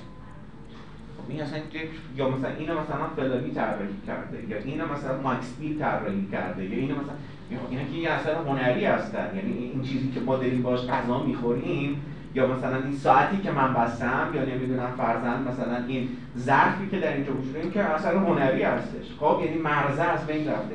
دوشان هم به تعبیری این از بین برده. یعنی اون عبارتی که بارنت نیومن میگه عبارت خیلی جالبی هستش و دوشان هم آمدانه واقعا می‌خواسته این کار رو انجام بده. و این می‌تونه به عنوان یک اثری که یک طراح اولیه داشته به عنوان یک اثر هنری واقعا لحاظ بشه. یعنی از حیث طراحی صنعتی یک امر کاملا کامل هست. اما دوشان چیکار کرد؟ دوشان این رو دید و این رو انتخاب کردش و انتخاب دوشان رو بعدا می‌تونیم با تحلیل های مختلف راجبش صحبت بکنیم که یکی از تحلیل هایی که ما می‌تونیم راجبش صحبت بکنیم و راجبش بحث بکنیم چی هستش؟ یکی از اون تحلیل هایی هستش که ما در نقاشی همیشه یه سوژه داشتیم به نام زن برهنه. خب؟ و دوشان اومده یک شیعی رو انتخاب کرده و عوض کرده جاشو. یعنی حالت لمیده داره. این حالت ایستا نداره. خب؟ این حالت اصلیش که اینطوری نیستش که. این کاملا برعکس شده یعنی نمیده است. و دقیقا این می‌تونه تداعی کننده چی باشه؟ اون زن برهنه ای باشه که ما توی نقاشی داشتیم می‌بینیم. منتها چی هستش؟ منتها یک روایت کاملا جدیدی از اون هستش. خیلی راجع به اروتیزم توی کارهای دوشان صحبت می‌کنن که من راجع به اروتیزم تو کارهای دوشان نمی‌خوام صحبت بکنم چون بحثم یه چیز دیگه است. اما کارهای دوشان به مرا... به مراتب کارهای دوشان رو وقتی ملاحظه می‌کنی حیث و سویه اروتیکی توی کارش وجود داره و دقیقا عکسی هم که استیگلیتس گرفته این مسئله رو bold می‌کنه و این مسئله رو برجسته می‌کنه. یعنی این سویه اروتیزمی که در کارهای دوشان وجود داره. خب پس ما الان می‌بینیم که نه تنها از حیث چی؟ نه تنها از حیث ارتباط ما بین متریال که این مجسمه است بلکه از حیث محتوا هم این داره همون محتوایی که در طول تاریخ وجود داره همون محتوا رو داره میاره با یک بیان جدید و با یک زبان جدید دوباره برای ما چیکار می‌کنه؟ برای ما ارائه می‌کنه. علاوه بر این نکته که در اینجا وجود داره چی هستش؟ نکته دیگه که در اینجا وجود داره نمادهای مردانه هستش. یعنی اون زن برهنه رو با اون نمادهای با یک نماد کاملا مردانه از زندگی روزمره یعنی اگه بخوایم تحلیل رواکاوانه بکنیم از این کار اون هستش که شما همیشه مردی رو می‌بینید که یک نگاه خیره به اون زن داشتش چه در داخل تابلو چه در بیرون تابلو. اون زنی که زن نمیده ای که برهنه هم هستش. و حالا در اینجا شما می‌بینید که اون مرده جای خودش رو به یک نماد کاملا مردانه یعنی اون آبریزگاه مردانه داده و علاوه بر این اون آبریزگاه مردانه تبدیل شده به اون زنی که موضوع نگاه خیره هستش. یعنی شما از یک نماد کاملا فالوسی استفاده کردید یعنی اون نماد فالوسی استفاده کردید برای نشون دادن چی؟ برای نشون دادن چیزی که اون فقدان فالوس رو داره. یعنی کار دوشان رو اگه نخوام میگم دوشان بهش فکر کرده بوده اما کار دوشان یه تحلیلی رو می‌تونه از خودش داشته باشه. یعنی شما وقتی که به اون وجود زنانه نگاه می‌کردید اون وجود زنانه با ایده فقدان و فقدان فالوس اهمیت پیدا می‌کرده و موضوع نگاه خیره بود. حالا اون نماد فالوسی دقیقا اومده جای چی رو گرفته؟ جاش رو داده به اون زنی که توی تابلوهای نقاشی وجود داره. یعنی اگه بخوایم حیث تفسیری داشته باشیم راجع به کار دوشان ما می‌تونیم این کار دوشان رو از حیثهای مختلفی مورد بررسی قرار بدیم. بنابراین نکته ای که وجود داره در این کار هم از حیث محتوا و هم از حیث فرمال کار ما با چی سر و کار داریم؟ هم از حیث فرمال کار و هم از حیث محتوا با کاری سر و کار داریم که می‌تونه پیوند داشته باشه با هنر ما قبلش این یکی از اون نمونه کارهای جدیدی هستش که روشن امضا کرد. شما اون حاله که تو عکس استیگلیتس وجود داره تو این دیگه ندارید. اون سایه ها رو دیگه تو این ندارید. در اینجا یه زاویه دیگه انتخاب شده. یعنی اون زاویه‌ای که این مجسمه باشه دیگه انتخاب نشده. چون نگاه عوض شده نسبت به کار دوشان. نگاه به کار یعنی استیگلیتس می‌خواست همیشه کار دوشان رو از این زاویه نگاه بکنه که اونو بگنجونه تو کتگوری چی؟ بگنجونه تو کتگوری مجسمه. عکاسی از طراحی صنعتی خب خیلی مهمه همطور که اشاره کردیم. اما این هیچ کدوم از اون ویژگی ها رو نداره. این انگار یک کاری هستش که فی نفسه ارزش داره. اصلا مهم نیستش که ما از چه زاویه ای از این عکس بگیریم. این اصلا اهمیتی نداره که ما با چه نگاهی به این بنگریم. خیلی نگاه مستقیم میداریم. همون نگاهی که یک ناظر می‌تونه به سادگی داشته باشه و یک ناظر می‌تونه دور تا دور این بچرخه و اینو نگاه بکنه. اما علارم همه اینها اون ویژگی های اروتیک تو اینم وجود داره.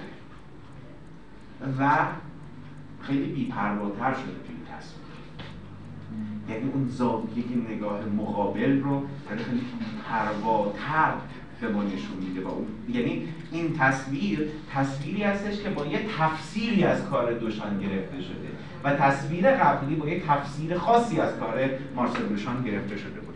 دقیقا اینجا اون وجه فقدان مشخصه. و اون وجه زنانی مشخص هستش و این وجه زنانه رو خیلی برجسته کرده. حتی آدمایی که می‌گفتن این کار دوشان یه کار بی اخلاقیه و اخلاقی نیست و چیزای دیگه ای که به دوشان منتصب می‌کردن اینو مد نظر نداشتن. اما واقعیتش هستش که اینو می‌تونیم توی تفسیرهای بعدی مد نظر داشته باشیم.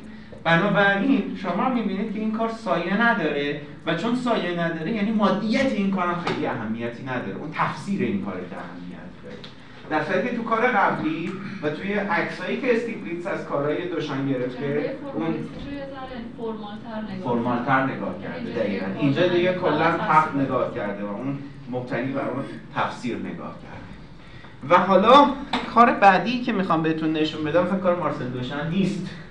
کار شری لواینه اهمیت این کار چیه؟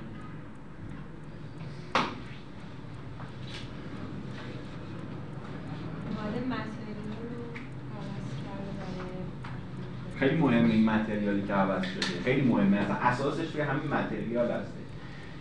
کار شری لواین یه اپروپریشن دیگه. همونطور که یعنی از خودسازی هستش. منتها از خودسازی با یه تفسیر خاص. کار دوشن ارزش پیدا کرد و رفت وارد موزه ها شد. خب شری لواین اومده از آب طلا استفاده کرده برای مردم برای اینکه اون ارزش کار رو به سفره بگیره دیگه. یکی از اون ویژگی هایی که بورژوازی داره چی هستش؟ یکی از ویژگی هایی که بورژوازی داره پر ضرب و برق بودنه. زلمزیباهایی هستش که اون ذوق بورژوازی همیشه اون رو میپسنده. مثلا ما یه دستشویی داشته باشیم که مثلا این عربا رو نگاه کنیم دستشوییشون از طلا باشه. که هست دیگه؟ خب دقیقا این رو اومده مورد سفره قرار داده. یعنی اومده اون آبریزگاهی که یک آبریزگاه کاملا ساده و کاملا معمولی که با چند دلار دوشان خریده بوده حالا اومده توی عالم هنر اهمیت پیدا کرده. این همه راجبش صحبت شده و شیروان خواسته بگه این خیلی مهمه. بنابراین اومده اینو به نحو تنزالودی با یه ورق طلا و با آب طلا اینو روش رو پوشونده برای اینکه بگه این ارزشمند بودنش رو برگردونه به اون ارزشمند بودن مادی و یک روی کرده تنزالود داشته باشه. اما سویش فقط این نیست. سویه دیگه هم داره این کار. اینو که همه شماها تشخیص دادید که این از جنس آب طلاست. سویه دیگرش این هستش که یک خصلت رفلکسیو اینجا وجود داره. کار لواین رو من برای بار اول که دیدمش برام این حیث جالب بود که من خودم رو داشتم تو اون می‌دیدم. خصلت آینه ای دیگه. من وقتی که مقابل کار دوشان قرار می‌گیرم در مقابل کار دوشان چی هستش؟ در مقابل کار دوشان خودم رو تو اون کار نمی‌بینم. یعنی یه جنبه آینه ای نداره. در صورتی که در اینجا با چی سر و کار دارم؟ در اینجا با اون حیث آینه ای سر و کار دارم. با اون حیثی که خودم رو دارم در یک شیء بی ارزشی که به ضرب و زور می‌خواد ارزشمند جلوه بده. و نگاه خودم رو در اون اثر می‌بینم.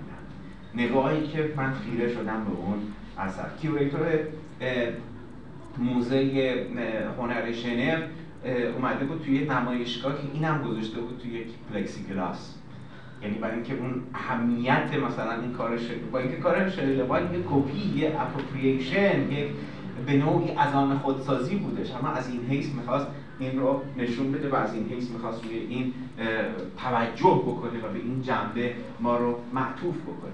بنابراین نکته ای که در اینجا وجود داره این هستش که من خودم رو در اینجا دارم می‌بینم. و اینکه من خودم رو دارم می‌بینم یعنی اون نگاه مردانه اون نگاه خیره. اون نگاه خیره ای که به زن اگه یک زن ترسیم بکنیم اگه یک اندام زنانه ترسیم بکنیم که خودش رو در اون داره باستاب میده و خودش رو در اون داره ملاحظه می‌کنه. بنابراین کار لوین هم خیلی کار هوشمندانه ای هستش و اون نقش چیز رو داره و اون نقشی که دوشان مد نظر داشت رو داره. اما شما اگه به این قسمت نگاه بکنید به اون عکس قبلی در اینجا باز یک نماد زنانه نمی‌بینید نماد فالوسی رو می‌بینید. و نکته که در این کار وجود داره چی هستش؟ نکته که در این کار وجود داره این هستش که لواین داره اون رو از آن خود لواین یه هنرمند زنه. دوشان یک هنرمند مرده. دوشان داره اون بچه زنانه رو نشون میده اون بچه فردان رو نشون میده. در صورتی که لواین که هنرمند زن هستش داره اون بچه مردانه رو نشون میده و اون بچه مردانه توی کارش برجسته هستش. بنابراین نکته ای که وجود داره می‌خوام بگم که تاثیر مارسل دوشان و ادامه مارسل دوشان چه حدی هستش؟ بعدا هنرمندان دیگه هم اومدن مثلا مثل اولدنبرگ و دیگران و اینا اومدن این رو کار کردن که حالا من اون کارا رو دیگه نشون نمیدم. اما خود شما می‌تونید اونها رو پی بگیرید و ویژگی های هر کدوم از این کارها رو ملاحظه بکنید. این یکی از اون کارهایی هستش که توی نمایشگاه کوویستا راش ندادن و خب دوشان از این حیث راش ندادن که دوشان به هیچ وجه یه هنر کوبیستی محض رو مد نظر نداشتش هنر فوتو کوبیستی رو مد نظر داشت.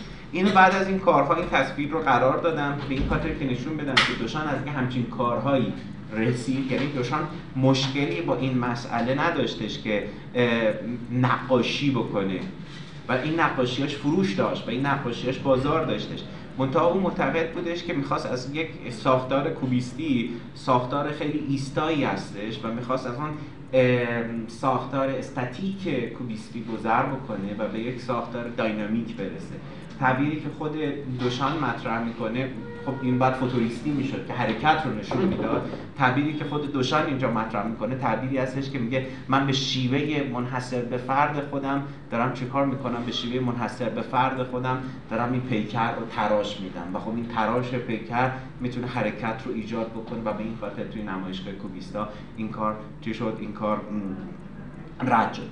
نکته ای که در اینجا وجود داره این هستش که چرا دوشان نقاشی رو کنار گذاشته 27 سالگیش دوشان می‌تونست نقاش موفقی هم بشه.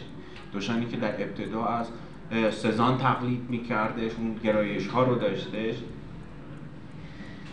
در مورد این مسئله می‌تونیم چند تا نکته رو مد نظر قرار بدیم. یکیش این هستش که دوشان متوجه یه مفهومی به نام مفهوم ماشین شد. متوجه یه مفهوم می‌شد به این که طراحی ماشین اصلا چقدر مهم هستش.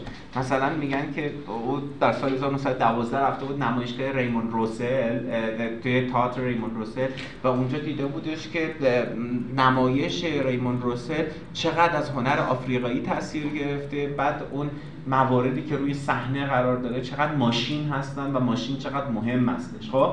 و بعدش اون سازوکار ماشین رو مورد موشکافی قرار داد و بعدش هم رفت اون نمایشگاه صنایع هوایی که ملخ هواپیما رو دید و گفتش که این کاملترین شکلی هستش که به برانکوزی گفت. به برانکوزی گفتش که این کاملترین شکلی که بشر می‌تونه درست بکنه. یعنی ملخ هواپیما خب اساس طراحی ملخ هواپیما خیلی پیچیده است دیگه. اصلا چیز ساده نیستش که مثلا ملخ هواپیما رو خودتون طراحی بکنید. خب من گفت این کاملترین شیوه هستش. و تو اون نمایشگاه صنایع هوایی به این نتیجه که چیزی بهتر از این مصنوع نمی‌تونه خلق بکنه. بنابراین باید خلق کردن رو بذاره کنار و شروع بکنه اون امور مصنوعی که وجود دارن اون امور مصنوع رو بهش بپردازه و اونها رو دوباره کشف بکنه. و خب یکی از اون کشف هایی هستش که بیاد اون امور مصنوع رو تغییرش بده. بیاد اون امور مصنوع رو امضای خودش رو بگذاره پاش که نمونه این کاری که الان دارید می‌بینید.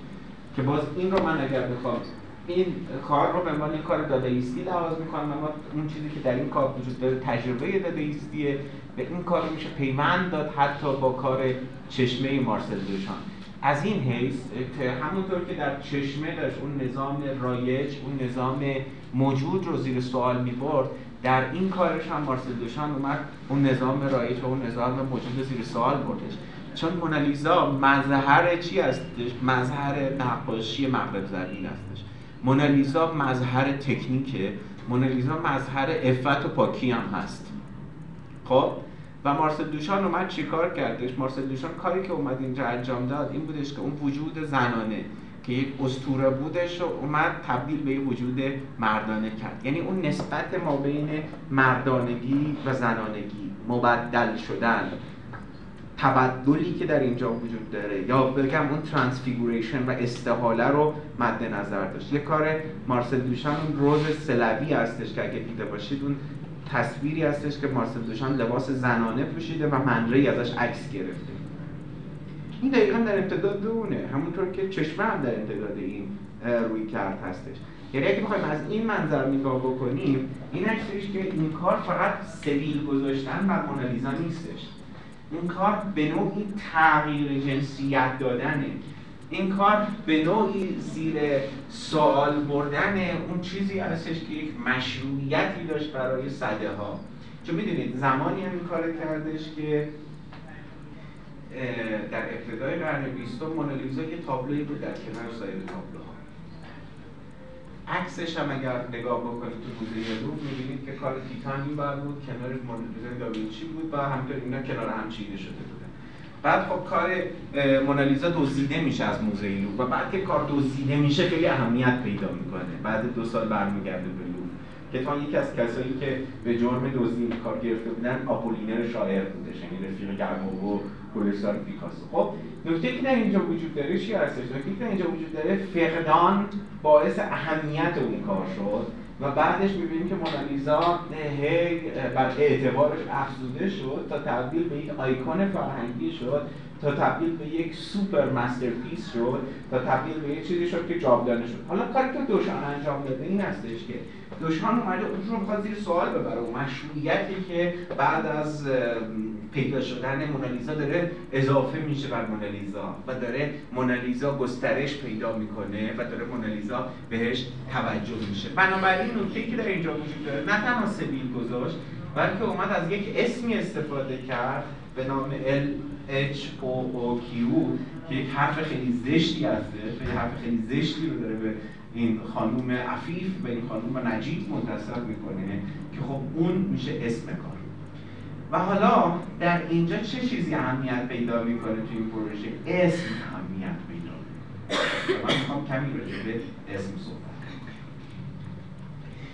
رویکردی که ما به نام رویکرد مبتنی بر می‌شناسیم رویکردی هستش که بهش میگن nominalism. میگن nominalism در کار دوشان. nominalism یعنی چی؟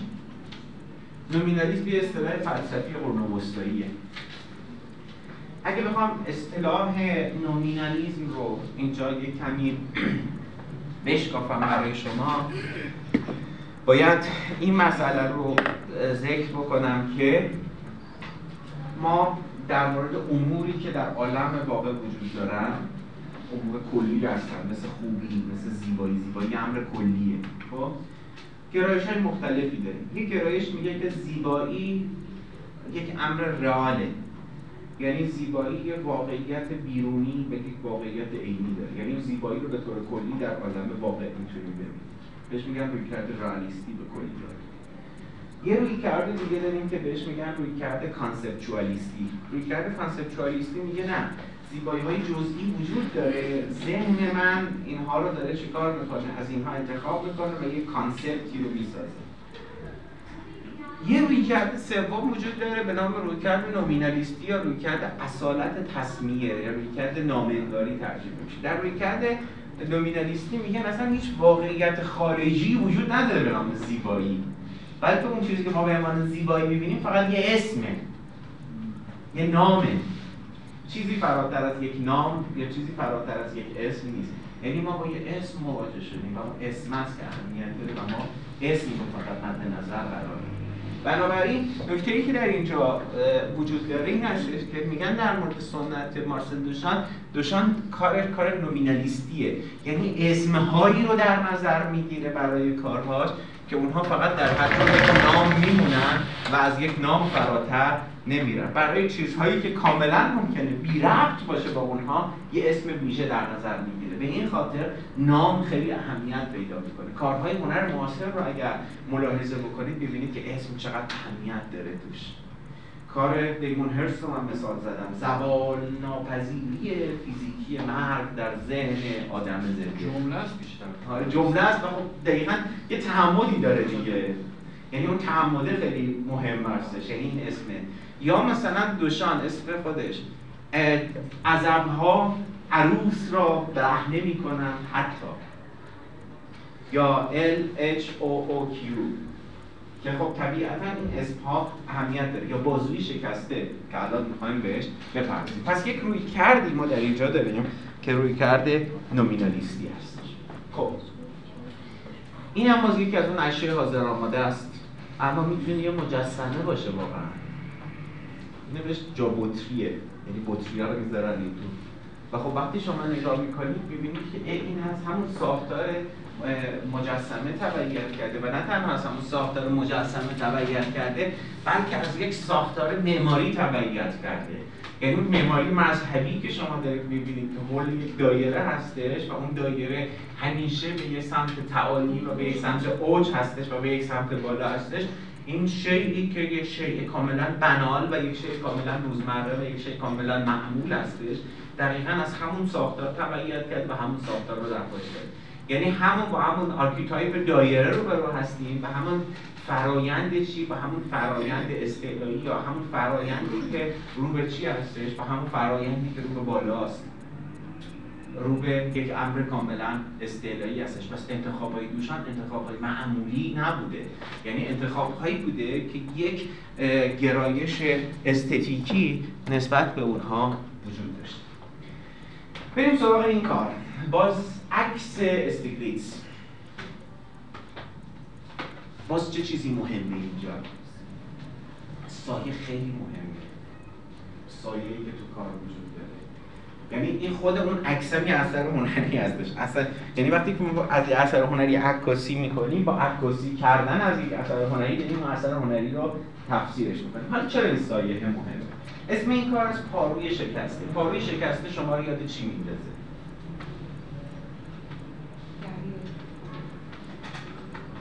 یه ذره فلسفی تر نگاه بکنید مثال عرستو عرستو میگه حس تو مرتبه قضاوت کردن اشتباه می‌کنه دیگه.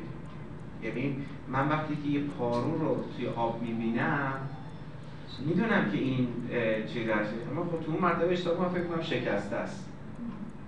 یعنی که من وقتی پارو, پارو تو آب دیدید دیگه بارها بارها. پارو حالت چی داره؟ پارو حالت کاملا شکسته داره و این حالت شکسته رو شما مد نظر قرار بدید. حالا این پاروی شکسته تبدیل به چی شده؟ تبدیل به بازوی شکسته شده. و این بازوی شکسته به چه معناست؟ این بازوی شکسته به این معناست که ما با بازتاب اون سر و کار داریم.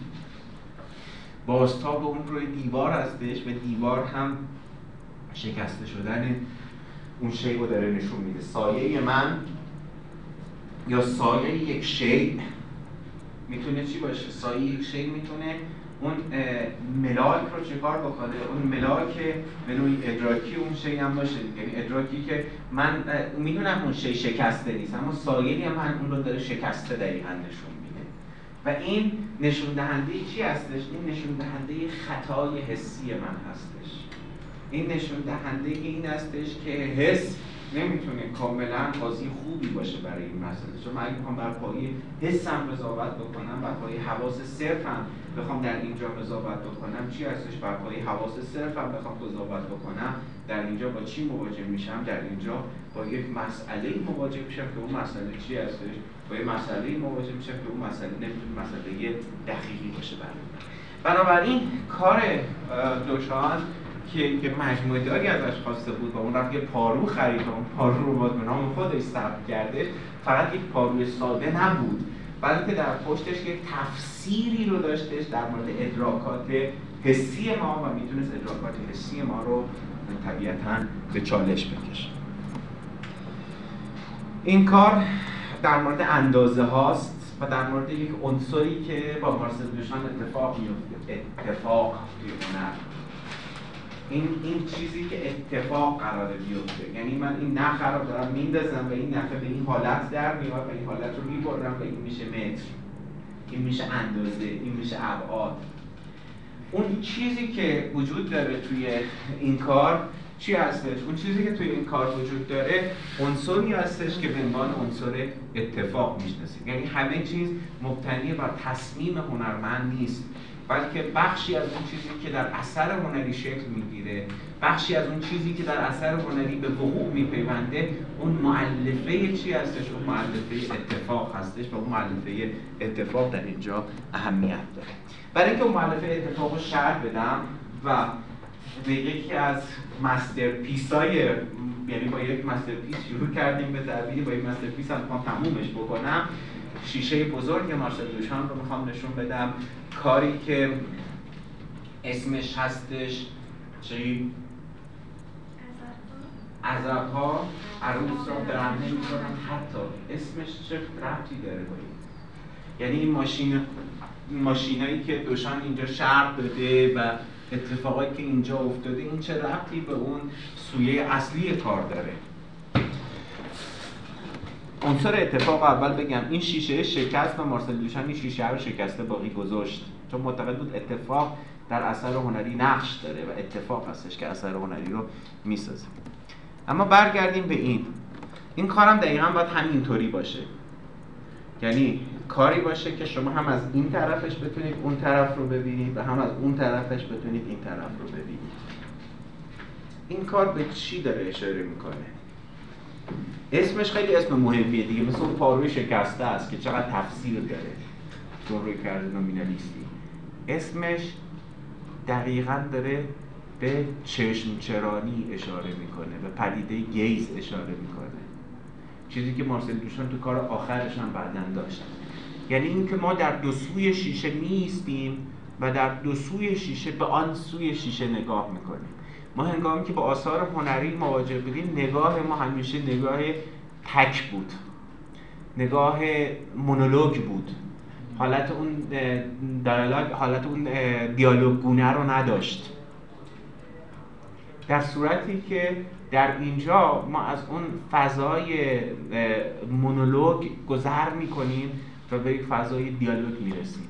و اون فضای دیالوگ یعنی چی؟ یعنی ما می‌تونیم اون طرف شیشه و آدم هایی که از اون سمت به اثر هنری می‌بینن رو نگاه بکنیم و آدم هایی که از این سمت به اون سمت رو نگاه می‌کنن.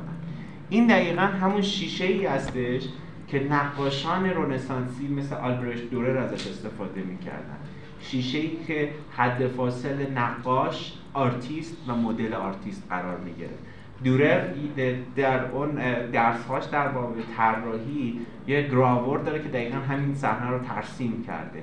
یعنی در اونجا ما یک صفحه مشبک شیشه ای می‌بینیم این طرف آرتیست رو می‌بینیم هنرمند رو می‌بینیم و طرف مقابلش کی رو می‌بینیم؟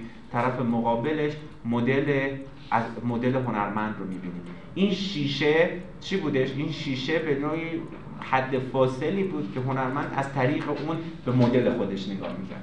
حالا مارسل دوشان اومده چیکار کرده؟ مارسل دوشان اومده اون آرتیسته رو حذف کرده مدل رو حذف کرده اون شیشه رو باقی گذاشته. و بنابراین ما می‌تونیم در نقش اون آرتیستی باشیم که از طریق اون شیشه به آدم هایی که اون سمت هستن نگاه بکنیم و آدم هایی که اون سمت هستن می‌تونن از طریق اون شیشه به ما نگاه بکنن. بنابراین اون نگاهی که نگاه مسلطی بود که تو تاریخ نقاشی وجود داشت اون نگاهی که نگاه قاهری بود که تو تاریخ نقاشی وجود داشت اون نگاه از بین میره. یعنی پرسپکتیو رونسانسی با خودش یک نگاه مسلط هنرمند رو داشت یک نگاه قاهر هنرمند رو داشت به سوژه خودش و به مدل خودش. در حالی که این مسئله از بین میره اینجا و ما با چی روبرو هستیم؟ با این روبرو هستیم که دیگه اون نگاه نگاه مشروعی نیست. اون نگاه میگه نگاه مسلطی نیستش. هر کدوم از ماها می‌تونیم در حکم اون هنرمندی که داره نگاه می‌کنه به سوژه خودش و هر کدوم ما می‌تونیم هم هنرمند باشیم هم اون سوژه اون اثر هنری باشیم. بنابراین در اینجا یک رویکرد چی هستش؟ یک رویکرد گفتگویی رو مارسل دوشان ایجاد کرده. و یه بخشی از تاریخ نقاشی که فقط به عنوان ابزار بهش نگاه می‌شد رو برده تبدیل کرده به اثر هنری. یعنی اون instrument نقاش خودش داره تبدیل میشه به یک اثر. و خب طبیعتا چیزی که ما از زاویه اون داریم نگاه می‌کنیم. و خب طبیعتا موضوع این کار نگاه هستش و موضوع این کار نگاه خیره هستش. به این خاطر اسمش خیلی اسم بی ربطی نیست. ها عروس را برهنه می‌کنن حتی. چون ما وقتی که به کار هنری داریم نگاه می‌کنیم با یک نگاه خیره و با یک نگاه چشم چرانانه داریم نگاه می‌کنیم. اون زن برهنه لمیده ای که در کار دورر وجود داشتهش پشت اون چیشه و بعد من در مورد اون فانتین مارسل دوشان گفتم. و بعد اینجا می‌خوایم بهش بپردازیم. اون دقیقا چی هستش؟ اون موضوع نگاه خیره مردانه ای هستش که وجود داره. و این نگاه خیره نگاه خیره ای که از یک سمت به یک سمت نیستش بلکه این نگاه خیره می‌تونه نگاه خیره ای باشه که از دو سمت به هم دیگه هستش. و این اثر هنری رو از یک حالت مونولوگ تبدیل به یک حالت دیالوگ می‌کنه. و این خصلت دیالوگ گونه اثر هنری هستش که شیشه بزرگ رو تبدیل به یک اثر شاخص کرده. همون اندازه که چشمه مارسل دوشان یک اثر شاخصی از تو کارهای مارسل تو کارهای او طبیعتا شیشه بزرگ هم همینطور هستش. که خب ما از این زاویه می‌تونیم نگاه بکنیم. اما کار آخر این بودش که مارسل دوشان این روی کرده تنزالود خودش رو ادامه داد و این روی کرده تنزالود به این صورت بودش که مارسل دوشان به اون درخواست موزه ها رو اجابت کرد و کارهای خودش رو با ابعاد اندازه های کوچیک مثل این فانتین مارسل دوشان مثل مثلا چیزهای دیگه مثل شیشه بزرگ اینها رو داخل یه چمدون چرم درست کردش کارت پستال کارها رو گذاشت از جمله مونالیزا و دیگران این رو فروخت به موزه ها این همون ابعاد و اندازه ها و مترها هستش اون کار. و این اون کارهای فوتو فوتوریستی کوبیستی هستش. و خب کارهای دیگر مارسل دوشال و اینم یه کاری هستش که حالا الان کوچیک هستش نمی‌تونید ببینید. نفس هنرمند هستش که کاری که بعدا ایو کلاین انجام داد. یعنی اینکه این اومد به نوعی هوای پاریس رو فروخت تو این شیشه. یعنی یک امری که کاملا غیر مادی هستش و به این خاطر میگم ابژه هنری همیشه حس مادی نداره. بعدا تو کار ایو کلاین این رو می‌بینید کار پیرو مانزونی می‌بینید.